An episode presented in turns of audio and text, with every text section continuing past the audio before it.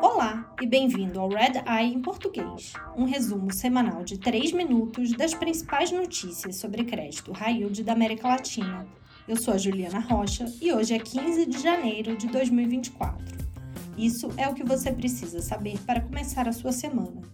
O presidente do Equador, Daniel Noboa, decretou estado de emergência por 60 dias em meio à piora na crise de segurança, depois que o líder de uma facção criminosa escapou da prisão em Guayaquil. O decreto inclui toques de recolher noturno.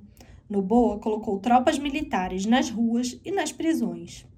A S&P Global revisou a perspectiva de rating do Equador para negativa por preocupação sobre a performance fiscal do país e o seu acesso ao mercado.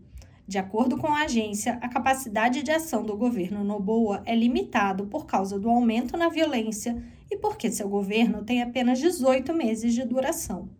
Na Argentina, a inflação acumulada em 2023 foi de 211%, a mais alta em 33 anos. O resultado coloca a Argentina à frente da Venezuela, onde a inflação caiu para menos de 200% no ano passado o índice de preços ao consumidor argentino disparou 25% em dezembro de 2023, depois que o governo desvalorizou o peso e removeu controles de preços.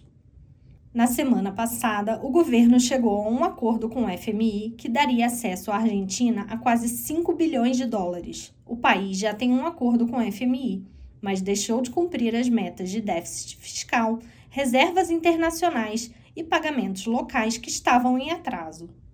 No Brasil, credores da distribuidora de energia Light estão insatisfeitos com a proposta de reestruturação da dívida. Para converter dívida em equity, eles querem receber bônus de subscrição, os mesmos que a companhia está oferecendo aos acionistas que irão injetar capital. A empresa concordou em incluir no seu plano de reestruturação a recompra de 500 milhões de reais em bonds da Light Energia, usando caixa da subsidiária.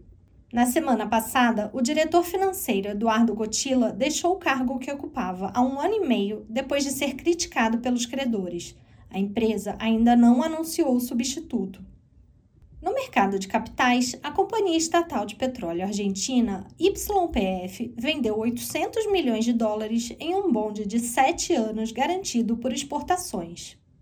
E a petroleira colombiana Ecopetrol vendeu um novo bonde de 12 anos por 1,8 bilhão de dólares.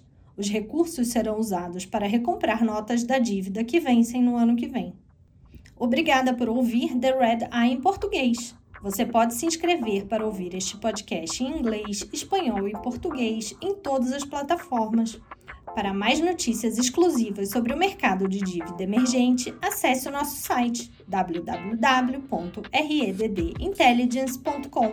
Até a próxima!